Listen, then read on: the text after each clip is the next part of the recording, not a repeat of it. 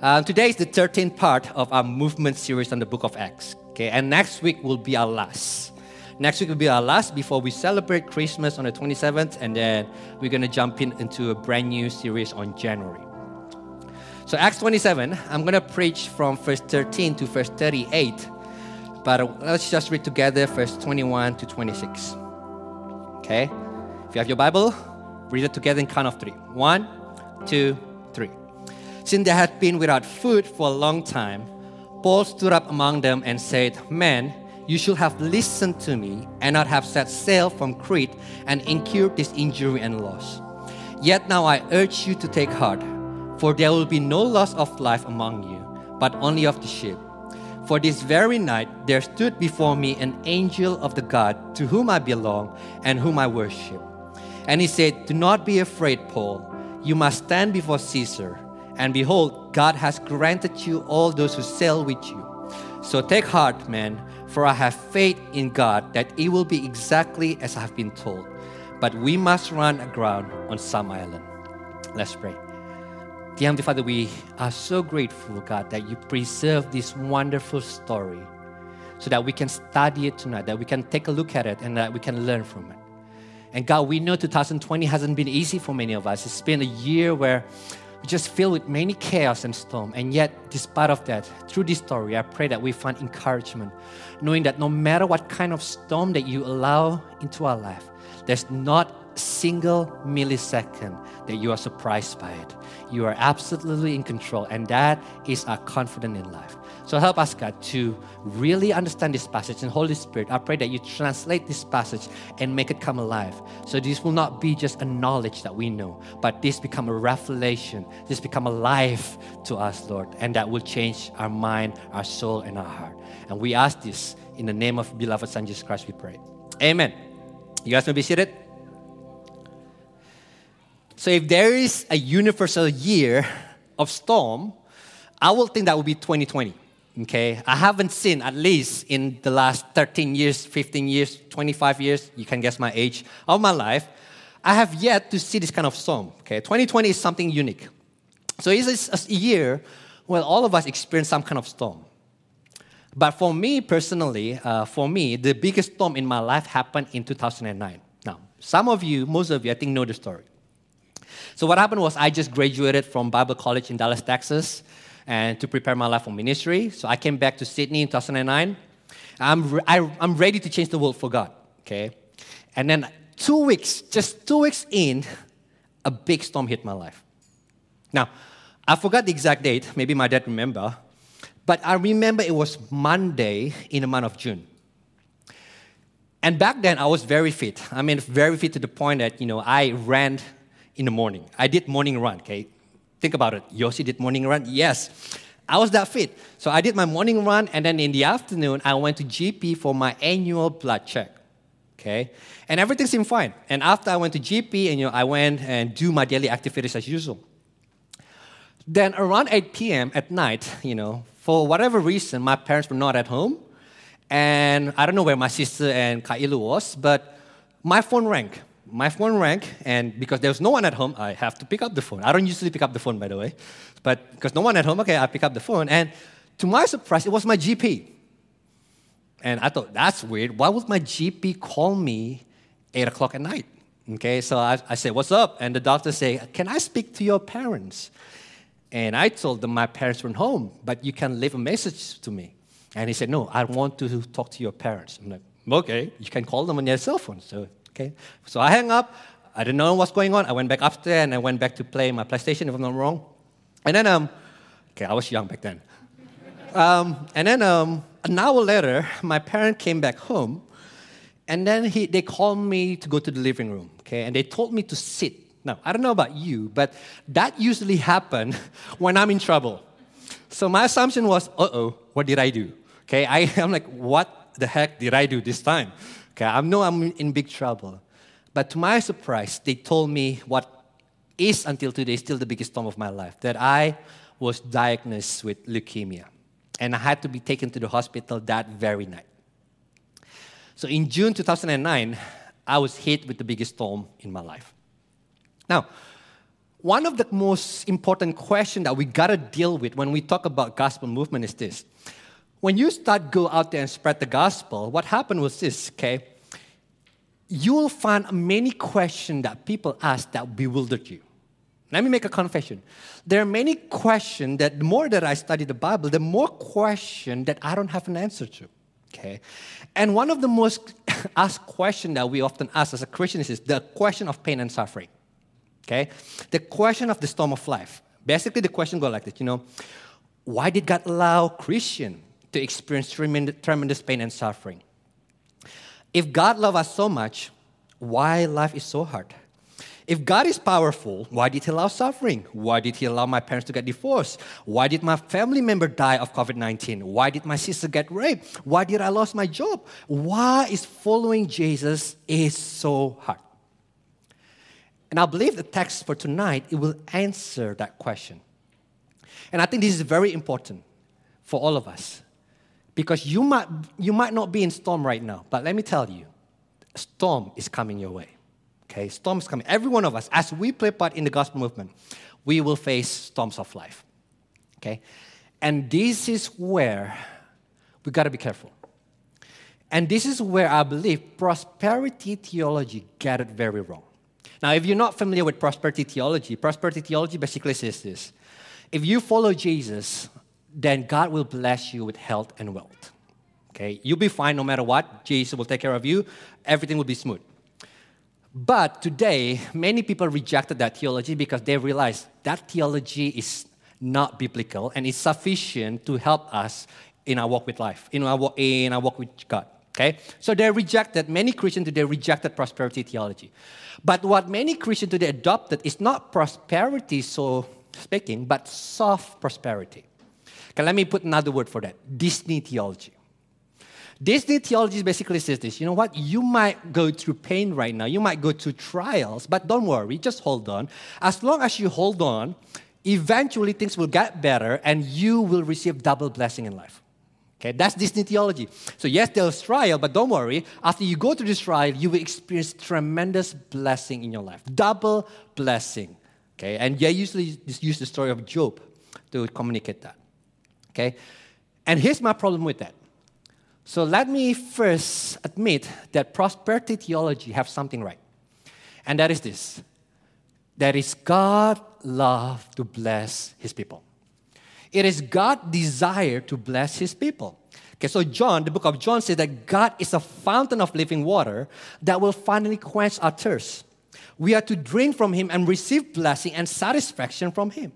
And what's amazing about this living water, according to John, is this you and I are the one that has thirst and yet it is the living water that come and pursue us. We have been drinking from the wrong fountain, but God, in His goodness and grace, He came and pursue us. So, yes, praise God for His generosity and His desire to bless His people.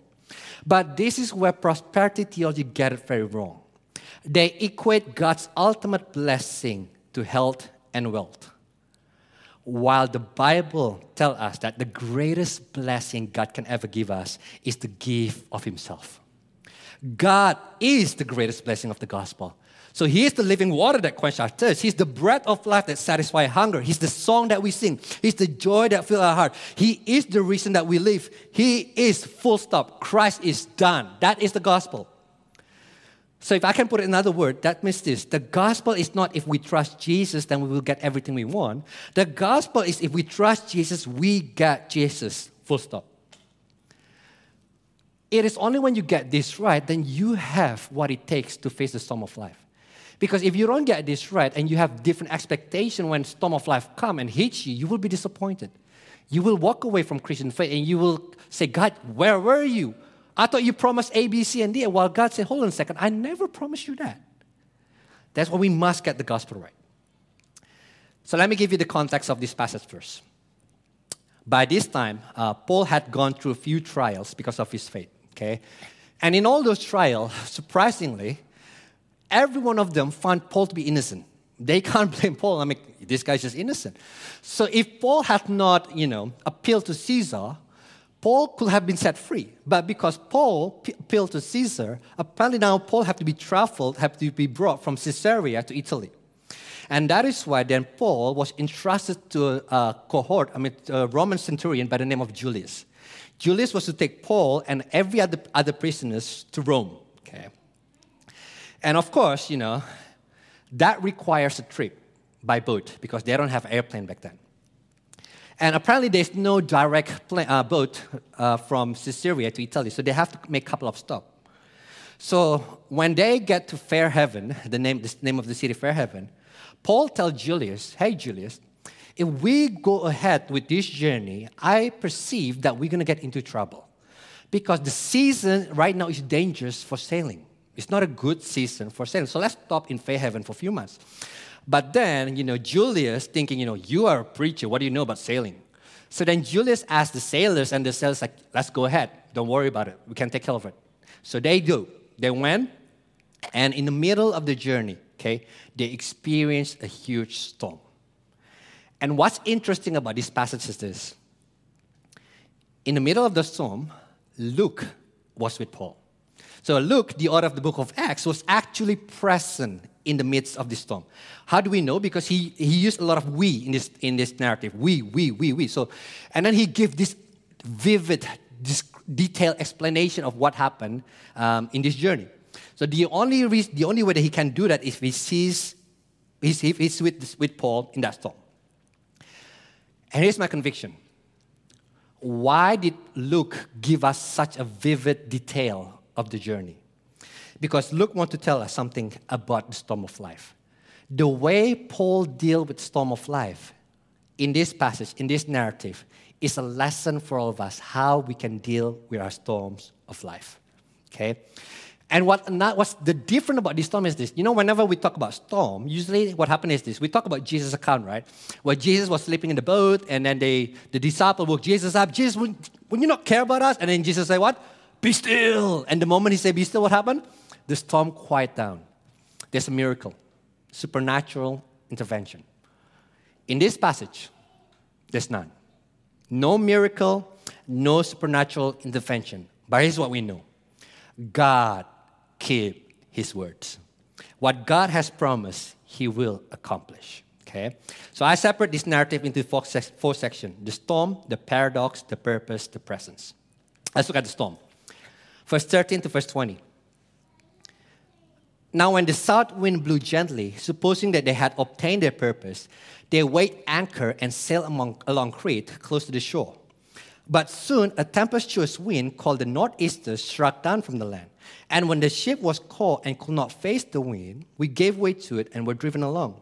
Running under a lee of small island called Cauda, we managed with difficulty to secure the ship's boat. After hoisting it up, they used supports to undergird the ship. Then, fearing that they would run aground on the Syrtis, they lowered the gear, and thus they were driven along. Since we were finally storm tossed, they began the next day to jettison the cargo. And on the third day, they threw the ship's tackle overboard with their own hand. When neither sun nor stars appeared for many days, nor small tempest lay on us, all of us, all, all hope of our being saved was at last abandoned. Now, can you see how vivid, how detailed this description is? Okay. So when they begin to travel at first, everything looks fine, okay? There's no hint of a storm whatsoever. It starts with a gentle breeze of the south wind. But as they embark on the journey, very soon what happened, the gentle breeze turned into a horrific storm. And just like that, the ship was carried by the storm. And here's what happened the people in the ship try everything humanly possible to save themselves and the boat. Now, I'm not going to try to explain to you the technicality of the details that they did because I have no idea. I'm not a sailor, okay? I'm not sure the details of what's happening there. But what we do know, the point of F telling all of this is in verse 20. When neither sun nor stars appear for many days, and no small tempest lay on us, all hope of our being saved was at last abandoned. So the reason that Luke give us this vivid description is just to tell us one thing that the situation that they're in right now is absolutely hopeless. There's nothing that they can do. They are at the end of themselves. Okay? So, what can we learn? So, we learn that the storm of life, they can come anytime, anywhere, and they are very rude. They do not need invitation. They self invite themselves to our life. Okay, so I wish the storm of life, when they come to our life, they will you know, give us a heads up. Hey, Yossi, I'm coming to your life. Be ready. Okay, if that's the case, we'll be ready, right? But the storm of life hardly ever give us any warning. So suddenly, out of nowhere, you know, one moment the sky is blue, the sun shines bright, and we're singing. And then the next moment, our life is unraveling. The very next moment, the sky is dark, the sun is nowhere to be seen. If there's anything 2020 teaches us, it's this the storm does not need an invitation. COVID 19 happened just like that, and all of us are still recovering from its effect today. And here's something that we gotta understand about Christian life God never promised you and me a smooth journey. Never. In fact, two years prior to the storm, God told Paul, Hey, Paul, one day you will stand before Caesar. One day you will get to Italy and get to stand before Caesar and witness for me in front of Caesar. So, yes, so in one sense, Paul knew that he will be in Rome. He will get to Rome. But what Paul never expects is how he get to Rome. See, a lot of time in our Christian life, I think you and I, we are so focused on our destination. We think about that's what I want to be, that's what I want to get, that's my dream. And that is not wrong, but oftentimes I think God cares more, so much more about the journey rather than the, the destination. See, we are more interested in getting to the destination, while God is far more interested in, get, in the journey to the destination. But here's one question that I want us to deal with, okay? Why storm? I mean, you and I, we can understand when a storm comes for Jonah. Okay, so one day there's a prophet of God by the name of Jonah, and God told Jonah, Jonah, I want you to go to Nineveh and preach to the people of Nineveh. But then Jonah disobeyed God and he decided to uh, go to a city called Tarshish, and because of it, God sent a huge storm to, that threatened to destroy the boat and kill everyone on the boat. I mean, we get that right, right? We get that because you know Jonah disobeyed God, and that's why God sent storm. It makes sense. But when we look at the life of Paul, this is a man who walks in the will of God. He obeys God completely. In fact, he knows for sure that he is walking the will of God. It is the will of God for him to get to Rome. So the question for you and me is this why did God allow this huge storm to threaten their life? The question, the question is this. A lot of people will ask this same question in this form. The question is this if God is good and powerful, why did he allow evil and suffering? Okay, have you encountered that question before? Like, this is one of the most common questions in Christianity. And there's two logical answers. First, either God is powerful and he's not loving, or God is loving but not powerful. So, if God is powerful, then he's able to get rid of any evil, any pain and suffering in heartbeat like that. Bam, but because there's evil and suffering, it means that God is not powerful. Or if God is loving and He does not like us to experience pain and evil and suffering, that means He's not powerful enough to stop evil and suffering. You with me on that? And that's the, that's the number one of the Achilles heel against Christianity because Christianity believes that our God is both powerful and loving. So, how do we answer the problem of evil and suffering? But let me show you one big flaw in dealing with the question of the storm of life. Okay, there's one big flaw, there's one assumption inside this train of thought that is extremely flawed. Okay, here's the wrong assumption.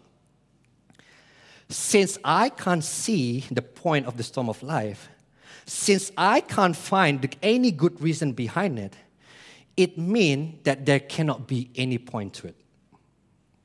Okay, that's the wrong assumption. I mean, do you realize how foolish this assumption is? Let me give you an example.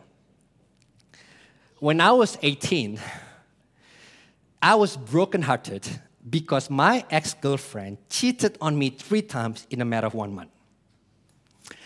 And to make it worse, and to make it worse, okay, I never told you guys this, to make it worse, she was the one who broke up with me. I mean, after cheating on me three times, at least give me, you know, the, the space to be the one who ended the relationship. But she doesn't. She cheated on me three times, and I was forgiving. I was kind. Okay, I love you. I'm gonna take you, receive you, whoever you are. And then she dumped me. That's right before my birthday. Okay, I was devastated.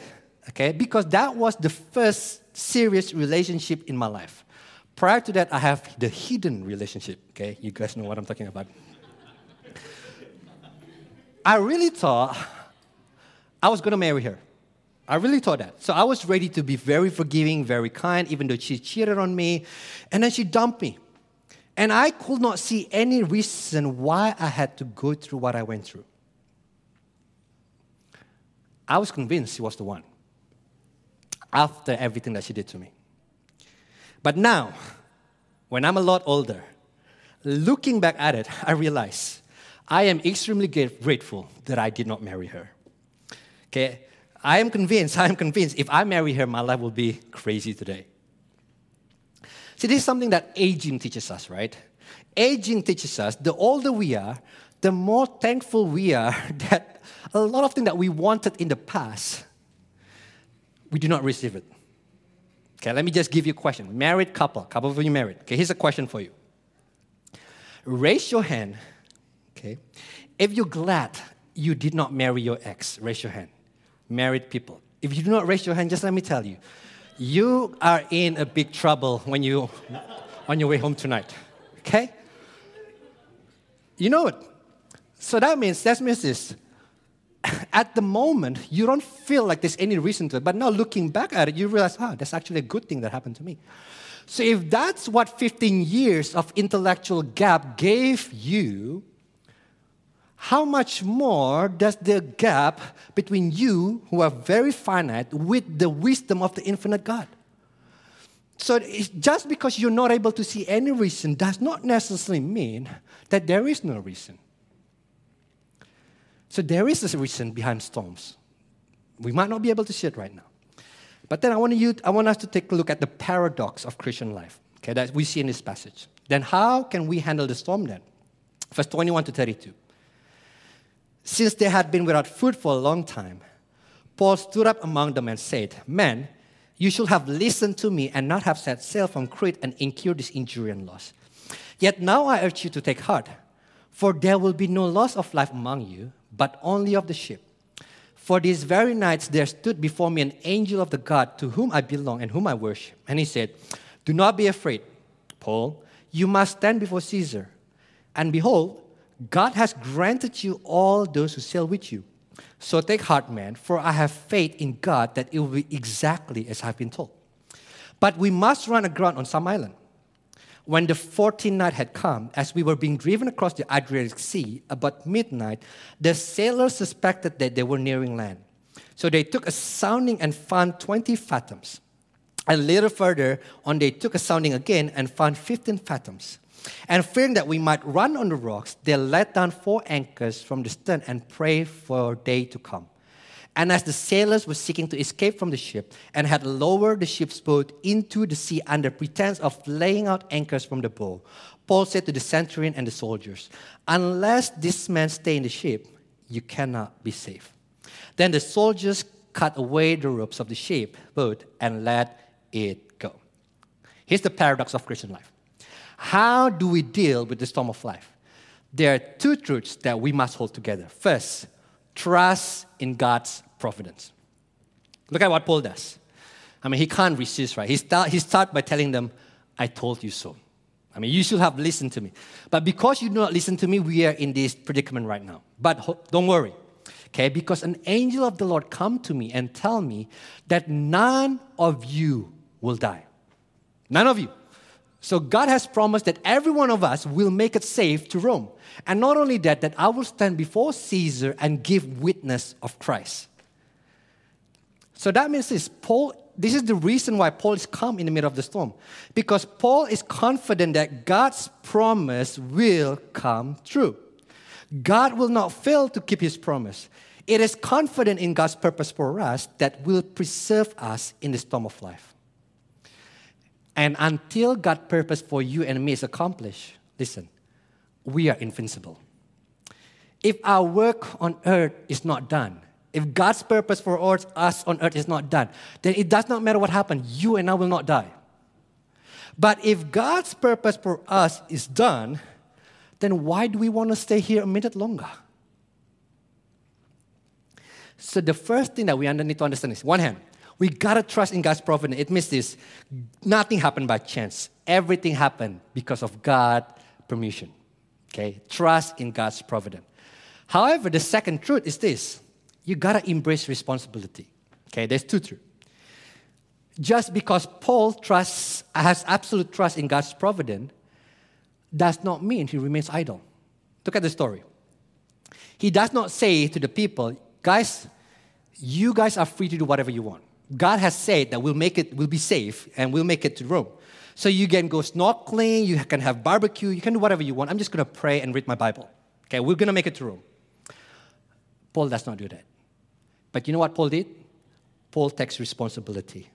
So when some of the sailors they try to escape from the ship, Paul does not remain idle. Paul says to Julius, Julius, you know, if they escape, we're going to die. So Paul does not say, you know what, it does not matter if the sailors escape because God has promised that we're going to make it safe to Rome. So just let it be.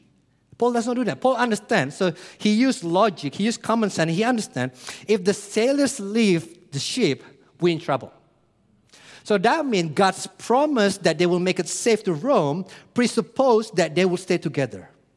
Okay, let me put it this way. It means this. Trust in God's providence is not a passive trust but an active trust. The promise of God does not negate human responsibility. God always keeps his promises. So whenever he promised something, you can be sure that he will accomplish it. But it does not mean you are free from responsibility. Here's why it's important. I've talked to many Christians, okay, including myself, my own heart. You and I, we like to choose one over the other. Well, if God is in control, if the future is fixed, then our choices do not really matter. On the other hand, if our choice does matter, it means that the future is open. We have the power to shape our future by our choices. We like to think it's either or, but God, but the Bible says it's not either or. We like to think it's either God is sovereign or man is responsible. But the Bible says that God is absolutely in control and yet our choice absolutely matter. Now, some of you, I, I realize now, some of you like, but yours, it does not make any sense. I can't put the two together. And I don't blame you. Because this is one of the mysteries of the Bible, how these two truths work together in harmony. And it's not as if, you know what, it's 50 50. God is 50% in control, then you are 50% responsible, or 70 30, or 80 20. It's not that. But the Bible teaches 100 100. God is 100% in charge, and we are 100% responsible for what we do. Okay, let me put it in a story to make this clear. Let's rewind back to early 2018. At the end of January 2018, when it finally dawned on me that my beloved co-pastor actually living to Melbourne with Echi, anxiety hit. Okay, so I woke up one morning and I could feel this tremendous weight on my shoulder. And I thought it was just momentary panic attack. You know, I was just maybe have this anxious, anxious panic attack, and it will go away by you know after a couple of days. But it didn't. In fact, it got worse and worse and worse. Here's why. Because I believe that God is calling our church to be an international church. So God wants us not to be just Indonesian church that reach to Indonesian in the city of Sydney, but God wants us to reach out to the multicultural people, to all nations. Okay, so I know that. So I have this conviction that God wants us to be international church. But here's the problem though. I do not think I have what it takes to do it. And not only that I do not think I have what it takes to do it, now the burden is different. Now, because Pastor Achan left Melbourne, now I hold the sole responsibility of leading this church in that direction. So, not only that I do not feel capable of leading myself toward that direction, now I have to lead all of you in that direction. Now, do you realize why I had a panic attack now? Because now I feel like, oh my gosh, this is, this is so much beyond me. I can't do it. So I keep begging God for days. I, I, think maybe possibly weeks. God, I don't know what to do. Please help me. Please help me. I don't think I can do it. I don't have uh, what it takes to do it. But finally, until finally it breaks through on me. Finally, one day, I don't know what happened, but the, the Spirit just lit that fire in me. And He says, you know, I have this sensation, strong sensation that the Spirit say, Yoshi, I got this. With another word, what God was saying to me, don't worry about it. It is exactly because you think that you cannot do it that I will do it. Because now we can dance. Okay, that's the word that I use. We can dance. That means now I can lead you and you just follow me. Okay?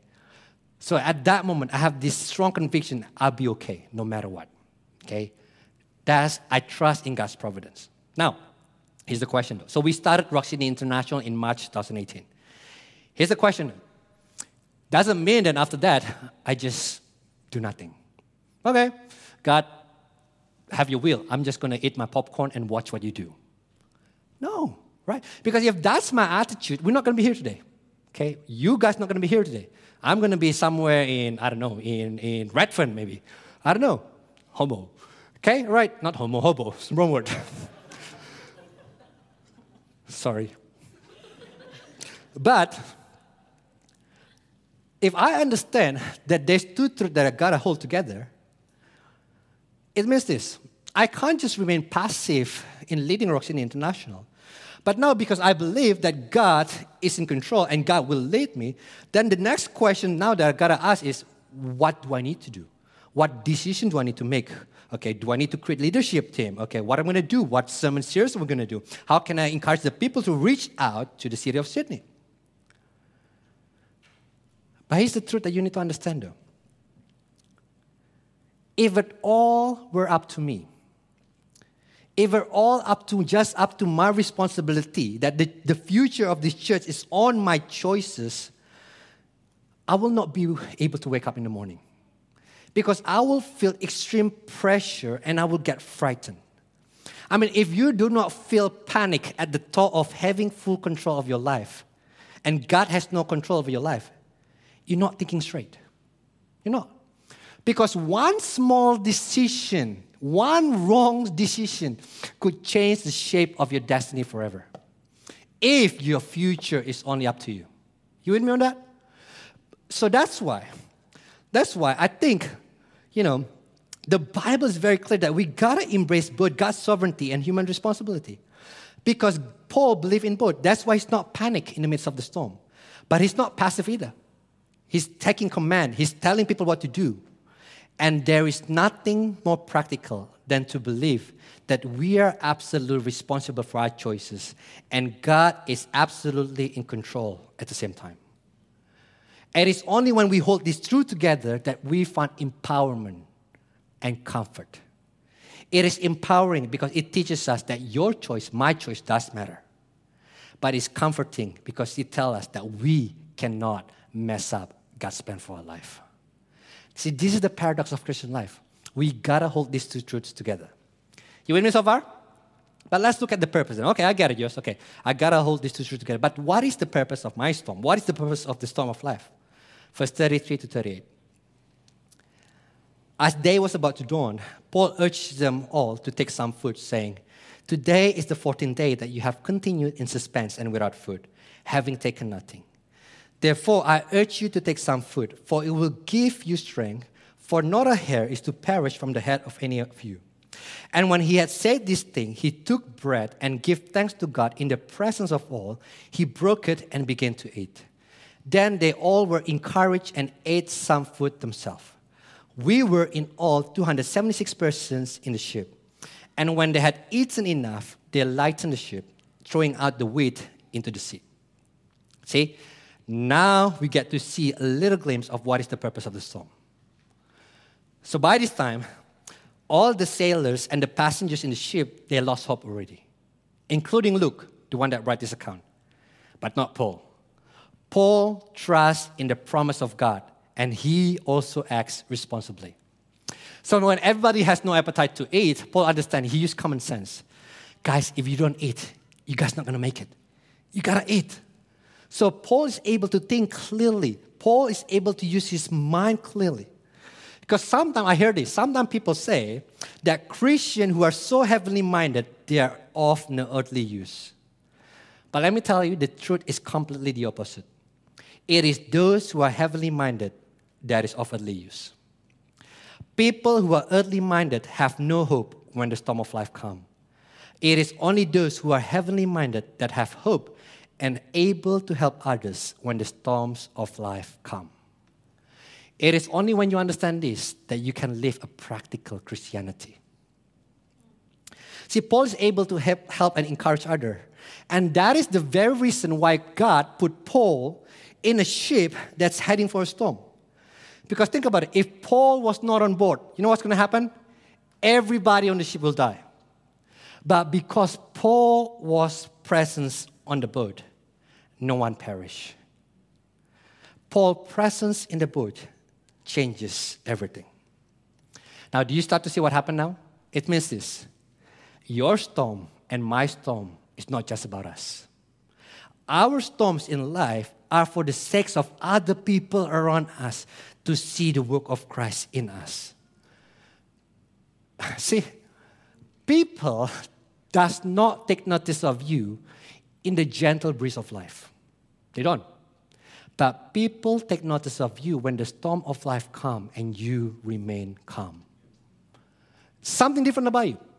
There's something about you that the world does not have, and that's when they take notice of you. So that means how we face a storm attract the attention of people around us, and it bring glory to God.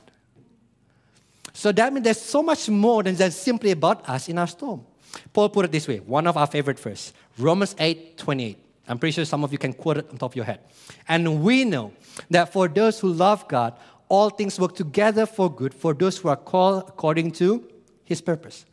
Now, Paul, now this is massive. So, Paul does not say this. Paul does not say all the good things in life work for your good, then all the bad things of life, you guys just suck up. He does not say that. So, he said, now, Paul says that all things in his life, including both the good and the bad, are actually working together for our good. And Paul does not say this. You know what, guys? You only need to see the bad things in life, the storm of life, from different perspective. And if you see the bad things in life from different perspective, then the bad will become good. Oh no, he does not do that. Paul does not do that. So Paul does not say evil is good. Oh no. Evil is evil. Bad is bad. Storm is storm. So it is wrong to call evil good. Evil is not God's original purpose for us. But what this first tells us is that even in the midst of evil, bad thing, storm, cancer, whatever it is, there's one truth that we can hold to that God is at work even though you don't feel like it, even though you do not see it, it does not mean God is not doing anything. And I know what's in your mind right now. Okay, yes, I get it. Okay, okay, you're saying that God is working. Okay, seven days a week, 24 hours a day, 3,600 ah, seconds an hour. God is always at work. I get it. But here's my problem. I just don't see what God is doing right now. Isn't that our problem? I mean, I know He's working something good, but I just don't see it. I don't feel it. But let me tell you why. Because the story is not finished. Because if you know anything about a good story, then you know resolution only happened at the end of the story. So, from God's vantage point, from God's eternal point, the story is done. It's good. But our, from our vantage point, from our limited point of view, it's still ongoing. So we do not see the full story. But yet we have this confidence that at this very second, God is working in ways that we cannot see and comprehend to accomplish His good purpose in us. Now, I've been saying this again and again and again. I will not get bored of this, okay?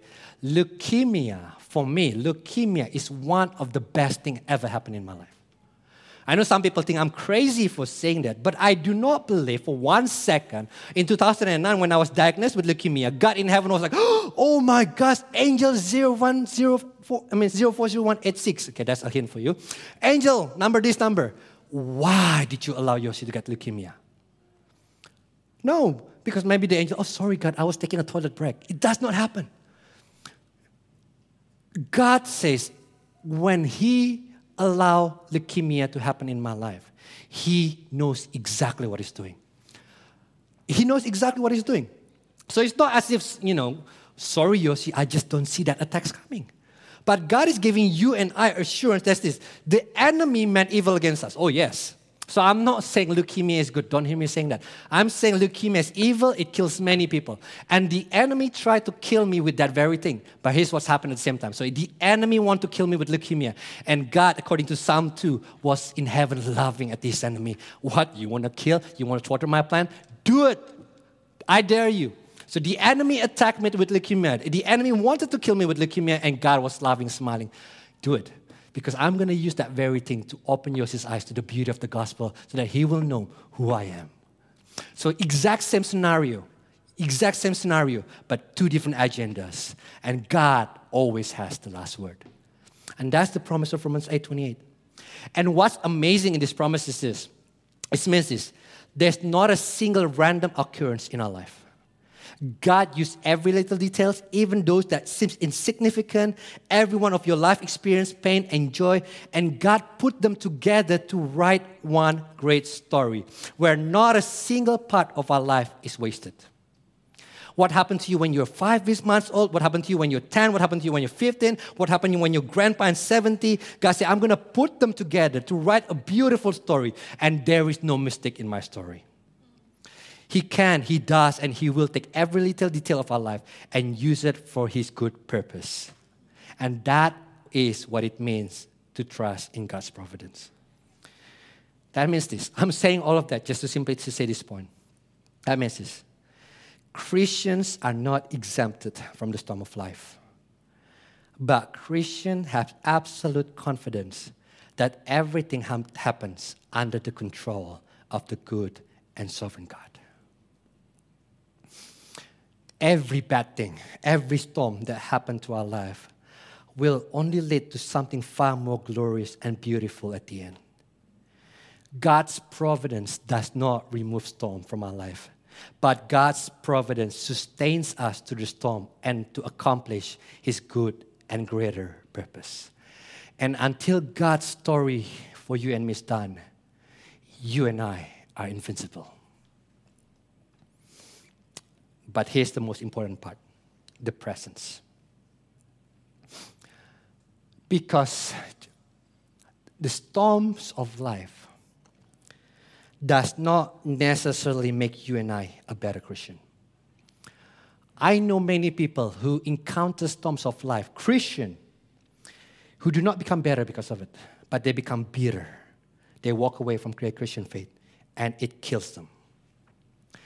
So that means this it is not the storm that make us better. It is our response to the storm that make the difference. And for us to remain storm, strong in the storms of life, we gotta know. We have to understand this very fundamental truth that Jesus, Jesus is with us in our storm. Because if we don't get this, there's no way you and I can stand firm in the midst of our storm. In verse 23, this is what Paul says. For this very night there stood before me an angel of the God, angel of the God to whom I belong and whom I worship. So now Paul is saying this that word to whom I belong, that's a covenantal language. So Paul is saying right now that listen, I might be in a storm right now, but I know to whom I belong to. I know that I'm God's possession. I know that I'm His. I know that He's with me. I know that He loves me. So, in the middle of the storm, Paul does not make the mistake that we often make. Okay, in the middle of the storm, this is what we often say God does not care about me. Or, God is punishing me. But Paul say, no, I know God is with me in the storm. But how? How does Paul have the confidence that God is with him in the storm? Okay, here's how Jesus put it Matthew 12, 40 to 41. For just as Jonah was three days and three nights in the belly of the great fish, so will the Son of Man be three days and three nights in the heart of the earth. The man of Nineveh will rise up at the judgment with this generation and condemn it. For they repented at the preaching of Jonah. And behold, something greater than Jonah is here. Okay, so this is what Jesus is saying. Brilliant. So Jesus now used the story of Jonah and simply says, I am the greater Jonah. I am the ultimate Jonah. Do you guys remember what happened with the story of Jonah? Jonah disobeyed God, Jonah ran away from God, and because of that, God sent the storm of the wrath of God to chase after Jonah. And when the storm of the wrath of God come after Jonah, Jonah knew, oh, God is coming after me. I sinned against God. And it threatened to kill everyone in the boat. And Jonah come to the conclusion, guys, here's what you gotta do. In order to save your life, you gotta throw me off the, sea, off the boat. You gotta throw me off the boat. That's the only way. And they did. And the storm ceased. Okay, this is what Jesus said. You and I, we disobey God. You and I, we walk away from God we disappointed God. And because of that, there's a wrath of God's anger coming after us. There's a storm of God's wrath coming after us. But here's what Jesus does Jesus said, Throw me into the sea, throw me into the storm. Let my life be in exchange for their life. So Jesus does come into the storm. Jesus entered into the storm. Jesus gave his life. And because of that, the storm of angers of God's wrath ceased.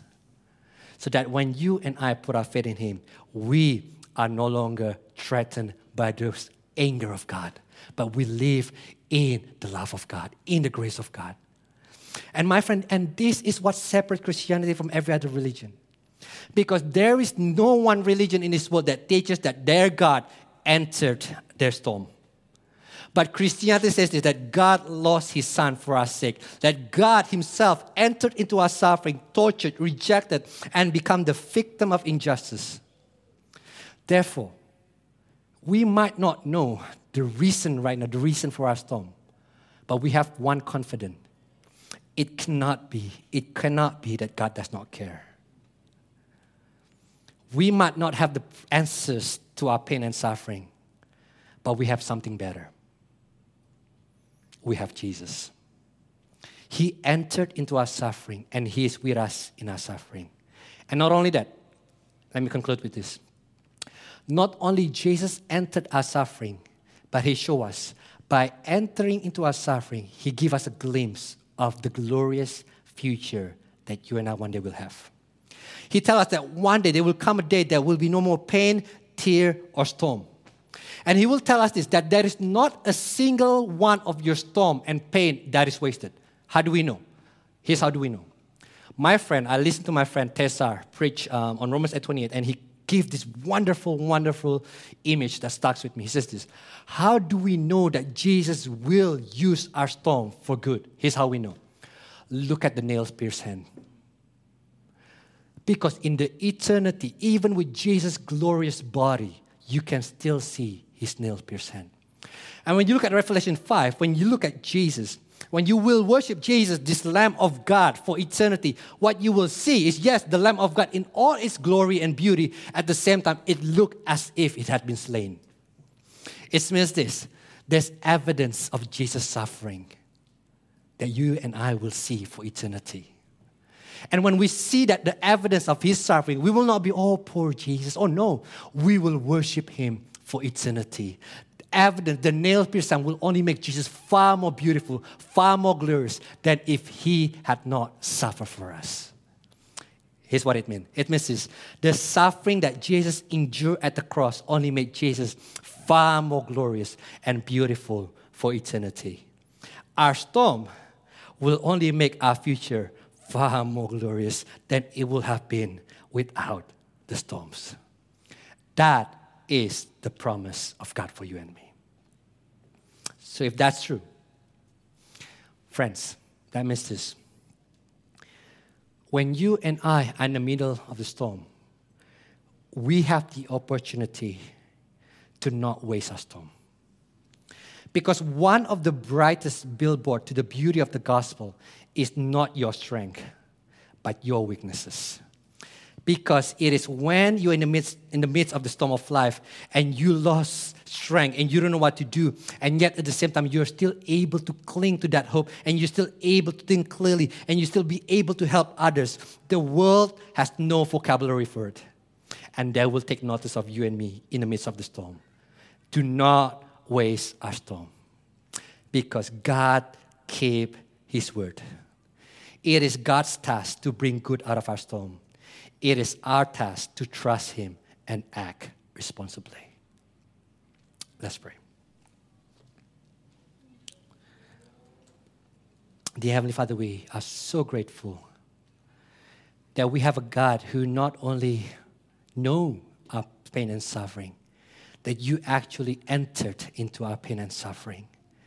that you show us a glimpse at the cross that you are with us, Lord, that you suffer for us, so that in all our pain and suffering today, Lord, even when we might not understand what you are doing right now in our life, we have the absolute confidence that you are writing a far better story than we can ever imagine. And that one day, that one day, all the storms that we went through in life will only make our future far more glorious, far more beautiful it will have been without the storm. So I pray that you give us the faith to trust you. And not only faith, also help us to act responsibly, to embrace our responsibility in the midst of the storm, to continue to trust you, to continue to come to you, and to continue to do what is right. And I pray that when we do that, Lord, the world will take notice that there's something different about our Christian faith, and they will come to know you as their Lord and Savior. Use us in this beautiful gospel movement. And we ask this in the name of your beloved Son, Jesus Christ, we pray.